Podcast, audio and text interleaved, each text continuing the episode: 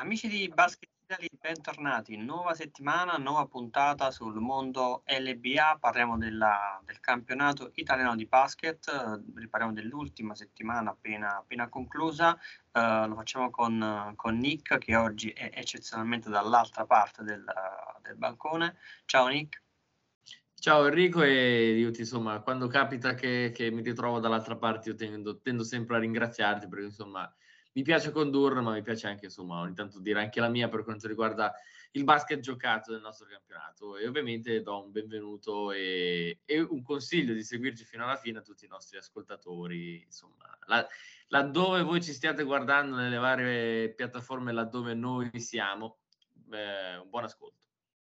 Sì, infatti prima di iniziare, grazie Nick per l'assist, vi ricordo sempre di seguirci su tutti i nostri canali, scegliete la piattaforma che vi gusta di più, se in video su YouTube, ma altrimenti siamo anche in audio su Spotify, Apple Podcast, insomma dove volete, là ci trovate. Ricordate anche di seguirci, perché per noi è, è molto, molto importante, poi non vi costa niente, ma il vostro contributo è, per noi è vitale. Ma iniziamo, si è conclusa la diciassettesima giornata, è stata una, uh, una giornata senza troppe sorprese, nel senso le grosse le abbiamo settimana scorsa con Bologna e Milano che decidono di vincere e di perdere insieme in modo da uh, fare il percorso un po', un po' a braccetto. Però a parte qualche colpo, qualche risultato un po' a sorpresa, bene o male tutto, tutto nella norma. Abbiamo Varese che si è imposta su, su Brescia, la manda un po', diciamo, un po' in crisi. Uh, Venezia che perde a Scafati, questo è il risultato un po' più mh, diciamo sorprendente di giornata. Come dicevo, vittoria abbastanza netta per Milano, anche se ha dovuto faticare abbastanza. Colpo esterno di Tortona su, sul campo di Treviso, vittoria per Trieste contro Napoli, che sembra tornata di nuovo uh, la Napoli di qualche giornata fa. Brindisi, vittoria contro, contro Reggio Emilia, la Virtus si impone con la Tezenis Verona e poi vittoriona bella netta della Dinamo Sassari contro la Carpegna Prosciutto, prosciutto Pesaro. Allora io andrei proprio a pie pari, salterei Milano e Bologna perché entrambe hanno... come dire, sono riprese dal turno, uh, dal turno precedente in cui entrambe hanno perso, vittoria abbastanza uh, netta per, per entrambe, nonostante la, sia arrivata in volata, hanno dovuto soffrire un po' più del, del previsto, però due punti che, che servono per la classifica, soprattutto entrambe tengono il passo, Tortona altrettanto. Quindi andiamo a roba un po' più, Nick, se sei d'accordo, a roba un po' più concreta, a roba un, un po' più a sorpresa. Mi soffermerei appunto su, su Scafati Venezia, dove la, la Givova torna al, al successo, al, superando al Palamangano una Venezia in una partita, una bella partita, decisa soltanto nei minuti, nei minuti finali, contro una Venezia che d'altra parte, terza, sconfitta di fila, inizia ad entrare un po', un po' in crisi. Eh, buona partita di Scafati che manda diversi uomini in doppia cifra, cinquantuno per cento da tre punti. E Scafati bene bene che si riprende, d'altra parte Venezia tre K O di fila, lo dicevamo, eh, adesso probabilmente serve qualcosa dal mercato, leggevo di un possibile arrivo di Campbell, però la squadra che, eh, che fa fatica a girare lascia un po' i posti nobili della classifica. Adesso Venezia è al, all'ottavo posto insieme a, a Trieste, Sassari e Brindisi, però qualcosa non gira. Sì, diciamo una partita molto entusiasmante, non sembrava di vedere, come dire, una partita contro due squadre eh, come dire, dal, come dire, di rango diverso, anche se comunque in classifica sono abbastanza vicine. La domanda che mi pongo più che altro in ottica Scafati è che cos'era questa squadra fino all'arri- all'arrivo di Okoye, perché Oko- Stan Okoye, che io conosco particolarmente bene, essendo stato due, per due volte in maglia varesina, è un giocatore veramente incredibile, e mi chiedo cosa fosse appunto Scafati prima del suo arrivo, perché dal suo arrivo eh, Scafati ha risollevato quasi tutto, insieme all'arrivo chiaramente anche di Caia, eh, appunto, che nell'ultima stagione di, nel duemiladiciotto a Varese il duo Caia-Okoye era appunto insieme, uno, dei, uno forse dei motivi principali per quale l'Artiglio l'ha, l'ha voluto a Scafati. Mi chiedo cosa è stata questa squadra. E poi Caia, aggiungo, apro e chiudo parentesi, che Caia la scelta uh, contro Venezia, secondo me l'ha vinta proprio te- tatticamente, perché ha alternato Okoye e Pinkins entrambi sotto canestro, giocando quasi uh, eh, non dico tutta la partita, ma lunghi tratti della partita con quattro piccoli, e ha di fatto poi mandato in crisi, in crisi bene la, la, la difesa di Venezia. Quindi Caia, che è decisamente in, uh, in un buon momento, è in fiducia e sta, sta facendo bene. Esatto, e comunque, come hai detto tu, il cinquantuno per cento di, eh, di Scafati da tre, quindi parliamo di diciassette triple a segno su trentatré tentate, di cui tante, se non una grandissima parte, derivano appunto da Stan Okoye, che se, se vi andate a rivedere gli highlights della partita potete vedere come ha un po' tutte le triple che ha preso, ma anche qualche mano in faccia. Eh, nonostante questo, la palla ha attraversato comunque la retina.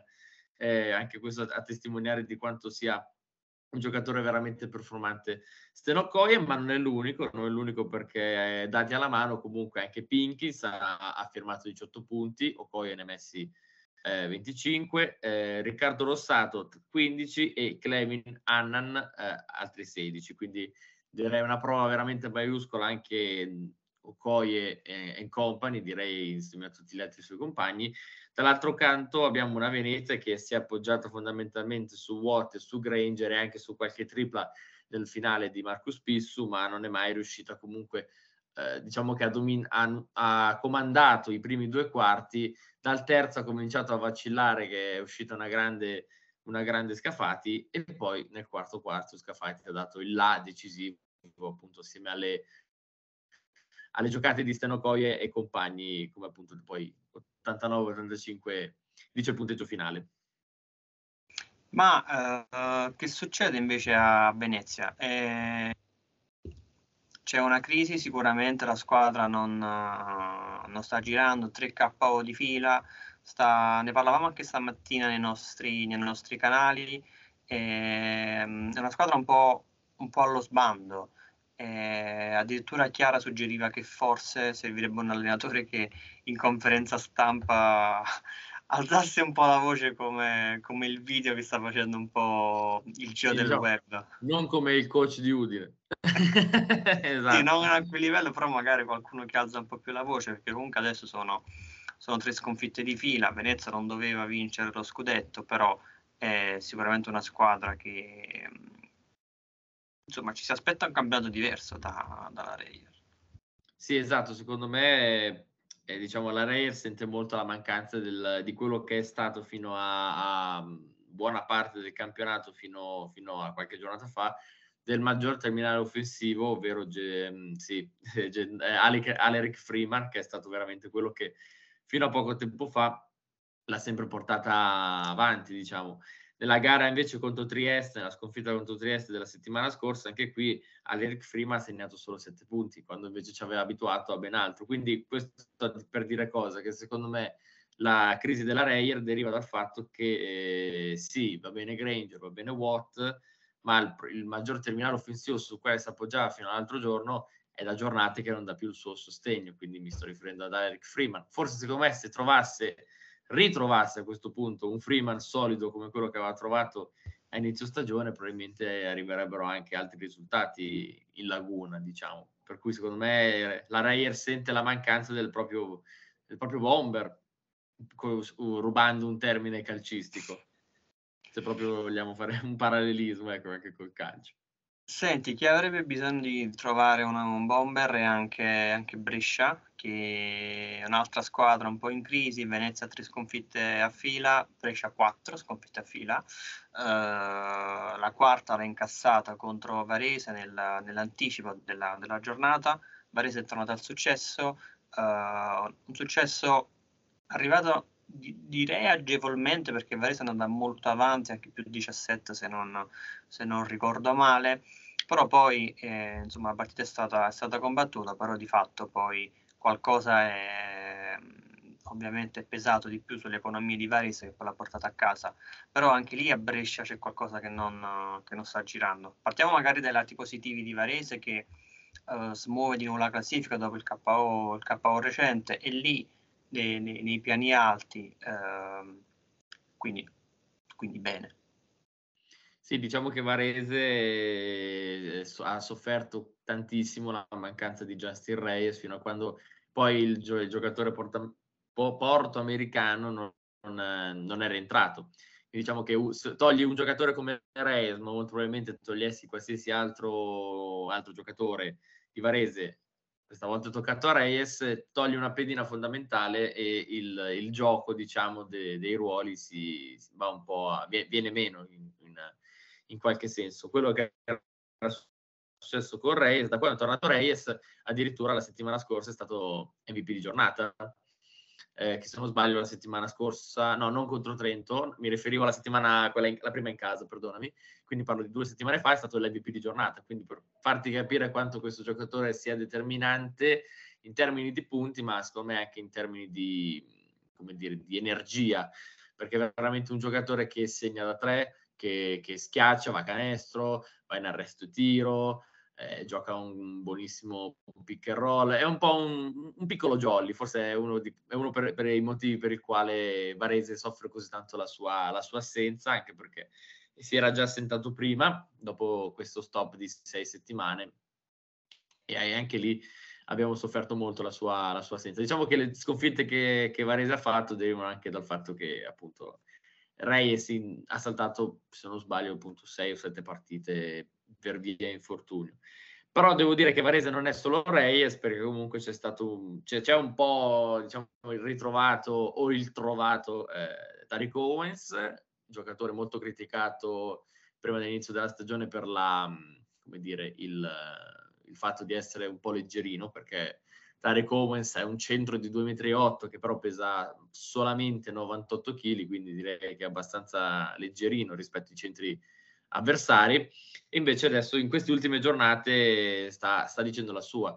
Doppia doppia nella, nella sfida precedente, precedente, precedente in casa contro Napoli, e doppia doppia sfiorata anche, anche ieri con, no sabato, perdonami, quindi l'altro ieri, con quindici punti e nove rimbalzi da parte di Owens.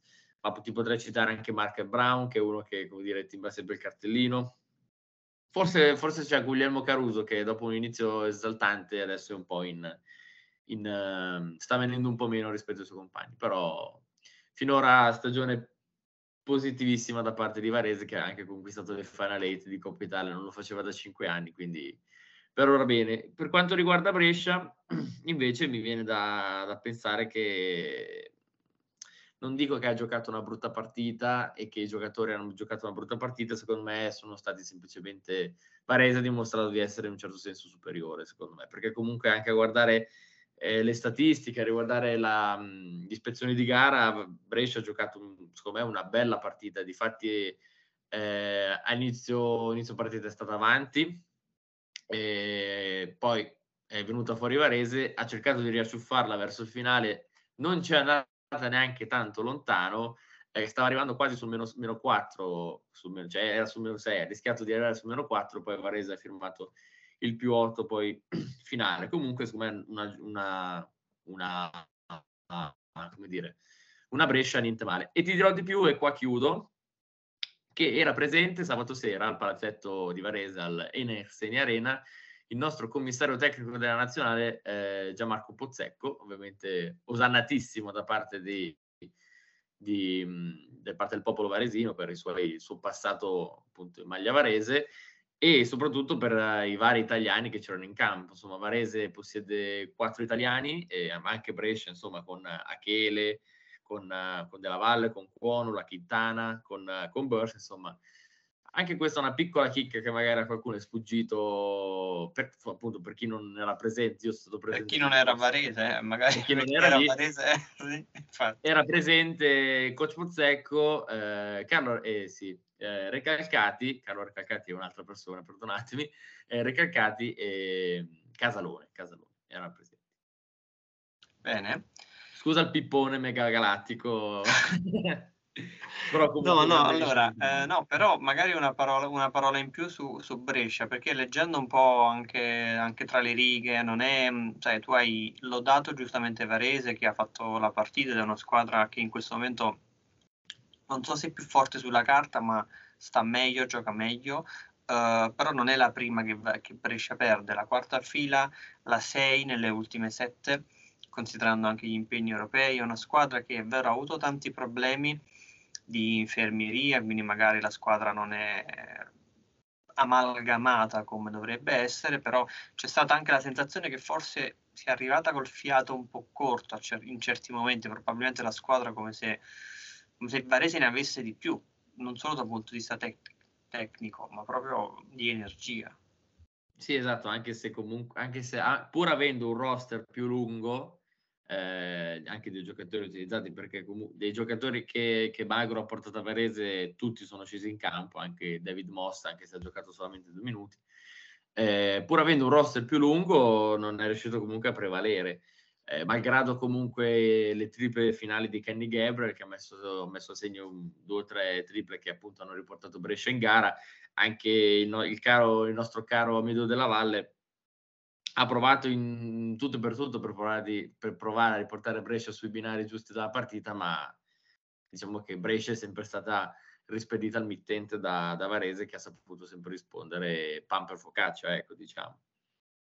Senti, parliamo invece di, di Sassari Pesaro, dove mh, c'è stato forse il risultato più no, forse il risultato più netto di giornata, più rotondo, più rotondo sì, con una vittoria clamorosa di, di, di, della Dinamo, proprio in termini di punteggio, un distacco di trentasei punti, vittoria centodieci a settantaquattro, e forse insieme a Scafati è anche il risultato di giornata, perché eh, una Sassari che quest'anno è molto molto altalenante, ha buone prestazioni contro blackout abbastanza importanti, poi arriva a giocare contro Pesaro, sì, lo fa, lo fa tra le mura amiche della Sardegna, però contro una Pesaro che sta facendo un super campionato e di fatto non c'è stata partita a Sassari. La Dinamo è stata in comando dal primo all'ultimo minuto, eh, ventinove punti realizzati nel primo quarto.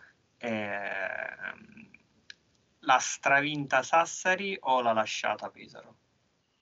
Ma guarda, secondo me Sassari è incappata in una giornata che non so se li ricapiterà altre volte, perché i quindici punti di Massimo Chessa credo che siano unici per ora, non so se ricapiteranno più avanti. Insomma, Chessa non è un giocatore che abituda, abit, eh, come dire, siamo abituati a vederlo, come dire, smazzare così quindici punti, secondo me. Quindi la giornata fortunata di Chessa, e io riguardando gli highlights ho visto che Jamal Jones vedeva la palla, cioè vedeva, perdonami, vedeva il canestro come una vasca da bagno, come si dice in gergo, no? Ha messo non so quante triple, ma praticamente ogni, ogni tiro era, era una tripla a parte Jamal Jones. Quindi secondo me probabilmente gli dei del basket hanno guardato giù a Sassari l'altro giorno, perché era incredibile come ogni volta che Sassari eh, tentava un, un tiro e magicamente entrava. Quindi secondo me parliamo di giornata nera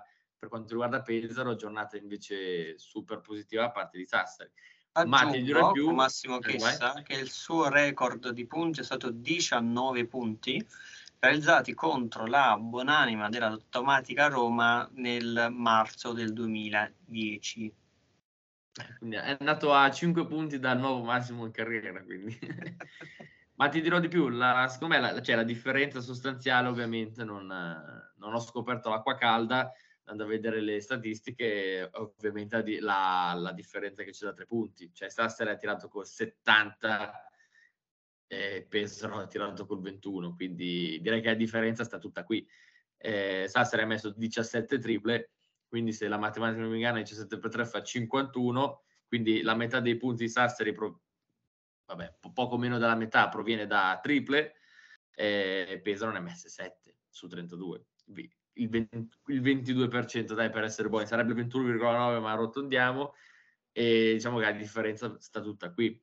Quello che ti dicevo, Jamal Jones probabilmente ieri vedeva, vedeva il canestro come una vasca da bagno, cioè se vai a rivedere le statistiche, incredibile. Non so se ricapiterà mai, perché veramente sembrava di vedere, non so, Curry, chi vuoi della N B A, era veramente incredibile.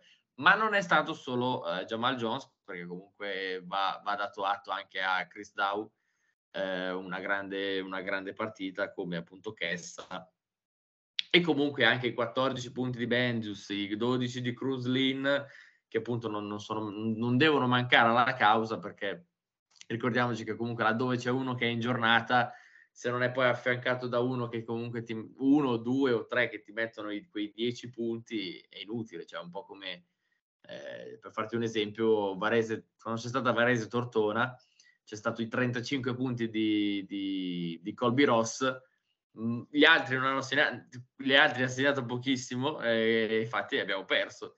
Questo per farti capire che quando c'è uno in giornata è fondamentale che comunque anche i compagni lo, lo accompagnino, appunto, ed è quello che, quello che è successo a Sassari e anche con Massimo Chessa, appunto. Scusa, scusa se lo, ris- lo risottolineo, ma perché credo che comunque vada, vada dato atto a una prestazione del genere. No, però voglio anche sottolineare le parole di, di Repesa nel post, nel post partita, che anche lui non ha usato i termini famosi di Udine, eh, però ha detto che comunque i suoi ragazzi sono stati, cioè, abbiamo, hanno offerto una prestazione vergognosa, devono chiedere scusa ai, ai tifosi, complimenti a, a, a Sassari, però loro sono stati, hanno offerto una partita di...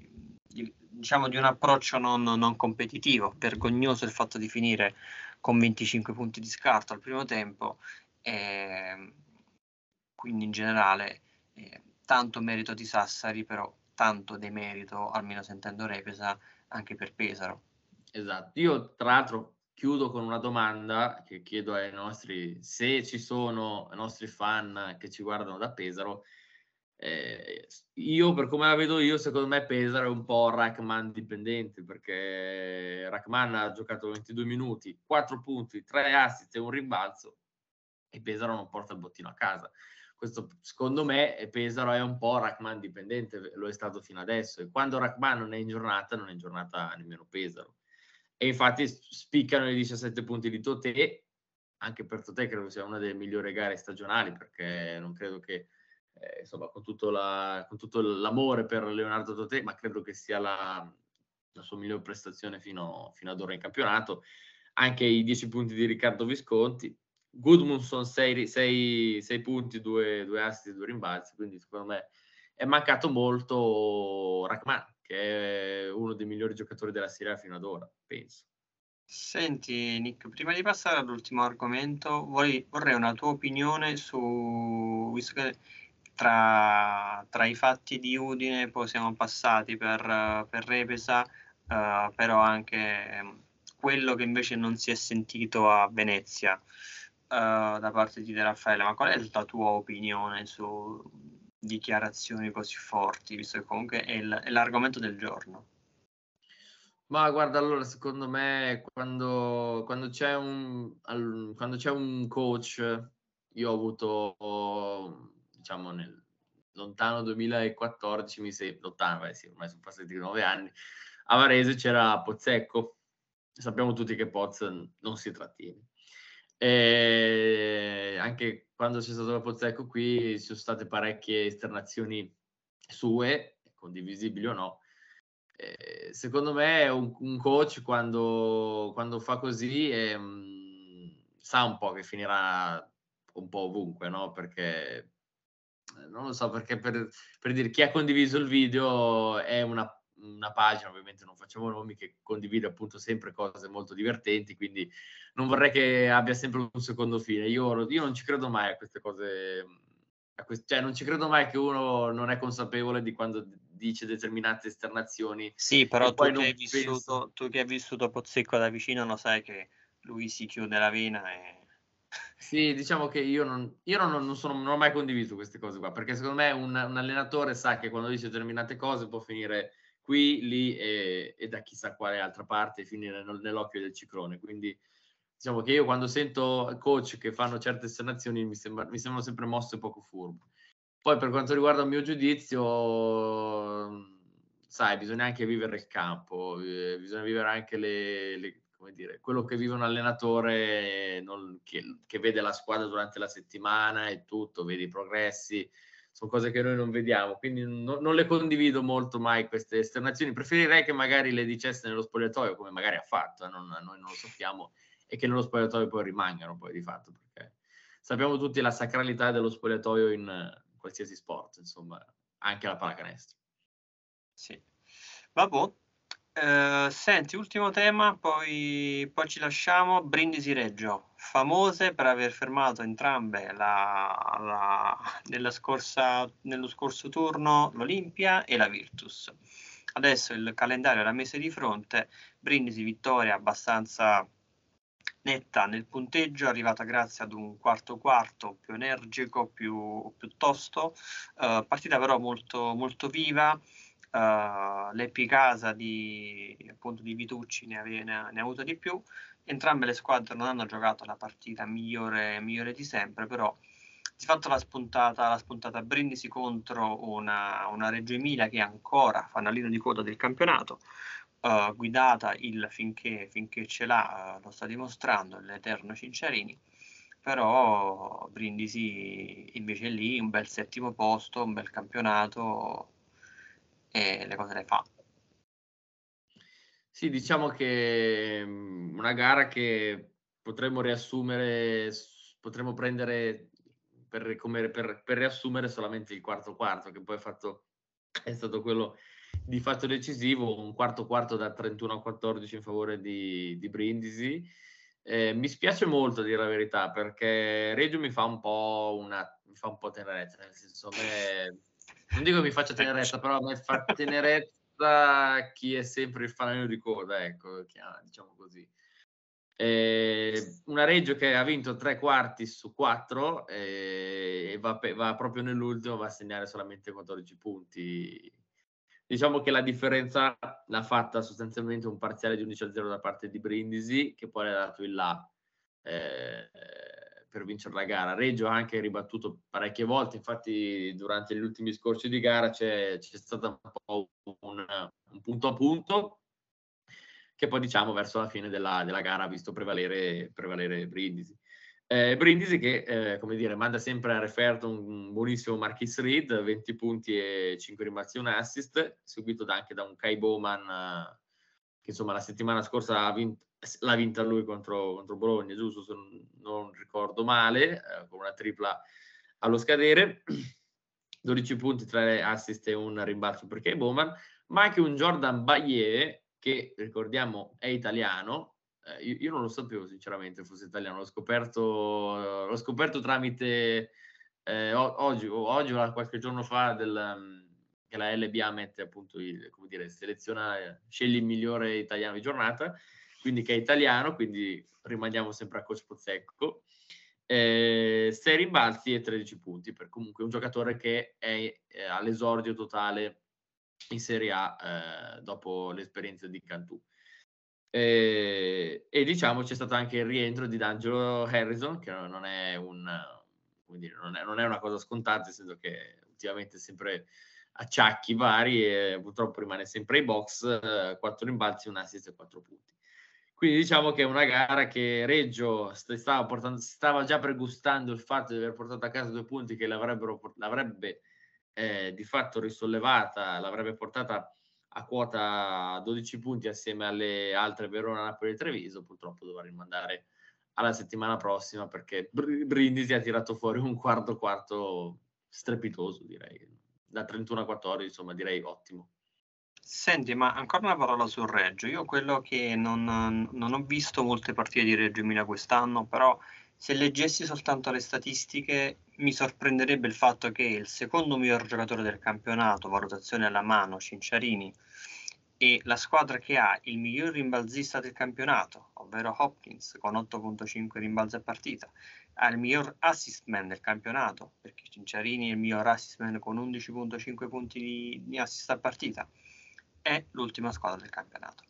Eh, fa, fa strano. Aggiungo il miglior, sto, il miglior stoppatore del campionato, Reyer, con quasi due stoppate a partita, eh, fa strano. Sì, diciamo che torniamo sempre a quello che ci siamo detti in passato, ovvero che le statistiche rimangono statistiche, eh, purtroppo non si vince coi numeri, cioè sì, anche si vince coi numeri, ma, ma a volte no, cioè è un po' strano, come, come è un po' il gioco del basket, nel senso, e tu vedi una squadra che tira con l'ottanta per cento da tre, tante volte non, non è detto che, che porti il bottino a casa. Quello che mi viene da, da, come dire, da rispondere a quello che mi hai detto tu, che insomma Reggio non, dal punto di vista degli uomini non è messa così male, è che forse pecca un po' in attacco, ecco, non segna molto come squadra, pur avendo migliorato il del campionato, perché finora Reggio ha segnato eh, magari non interesserà a nessuno, ma milletrecentoventicinque punti, quando invece, no scusami, ho sbagliato, eh, ha segnato solamente milleduecentottantasei punti, quando invece la miglior squadra, il miglior attacco del campionato, ovvero Varese, ne ha segnati millecinquecentosessantasei. Quindi mi viene da dire che sì, avrà ehm, Hopkins che è un grande stoppatore, Cinciarini che è un grande assist man, eccetera, eccetera, ma probabilmente è l'attacco, non ha, gli manca un po' forse Pontica, quello che aveva, il giocatore che aveva comprato all'inizio stagione, che aveva fatto un figurone a Eurobasket, gli manca forse quel giocatore lì, perché comunque hanno anche avuto, fatto diciamo di cer- certi cambi nell'assetto, però forse non, non si sono rivelati a, a, all'altezza. Mi, infatti, tant'è che R J Nembrandt l'hanno, è già stato tagliato e gli manca probabilmente un bomber. Eh, ritorniamo sempre sulla parola per bomber, gli manca, un, gli manca un attaccante, insomma una guardia con, i punti, con dei punti nelle mani, perché... perché ti, per esempio Strautins non, è, non credo sia quel tipo di giocatore che ti possa assicurare eh, che ti possa assicurare dei punti di, di quindici venti punti a partita. eh, Olisevicius potrebbe essere quel giocatore che eccelle, ma forse non si è ancora pienamente ripreso dopo l'infortunio, e poi insomma bisogna sperare sempre nelle prove di, di Rovers. Oppure anche Anim ha giocato molto bene, ha fatto anche diverse triple, infatti ha messo dieci punti, ma... Però non basta, però diciamo non basta, che... e adesso anche il calendario non è amico, perché adesso Reggio Emilia dovrà andare a Pesaro nella prossima partita, non è propriamente il campo migliore del mondo, men che meno dopo una batosta come quella di, di Sassari, quindi sarà, sarà da vedere. Sfida per la salvezza che incalza, perché... prossima giornata si incontrano anche Verona-Treviso e Napoli-Scafati, quindi quella parte di classifica sarà sicuramente eh, meritevole di attenzione, ma ne parleremo settimana prossima, quindi voi continuate a seguirci, noi torneremo puntuali settimana prossima, eh, guardate i nostri video se vi va, seguiteci, e nei link trovate tutti, i, nelle descrizioni trovate tutti i link per seguirci sui vari canali. Eh, Nick, grazie. Grazie a te, e insomma speriamo di essere, eh, accompagnare i nostri ascoltatori appunto in una puntata carica e ricca di, di argomenti di, di pallacanestro.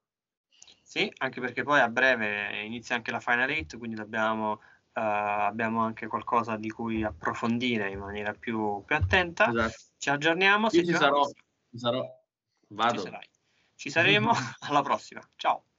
Ciao.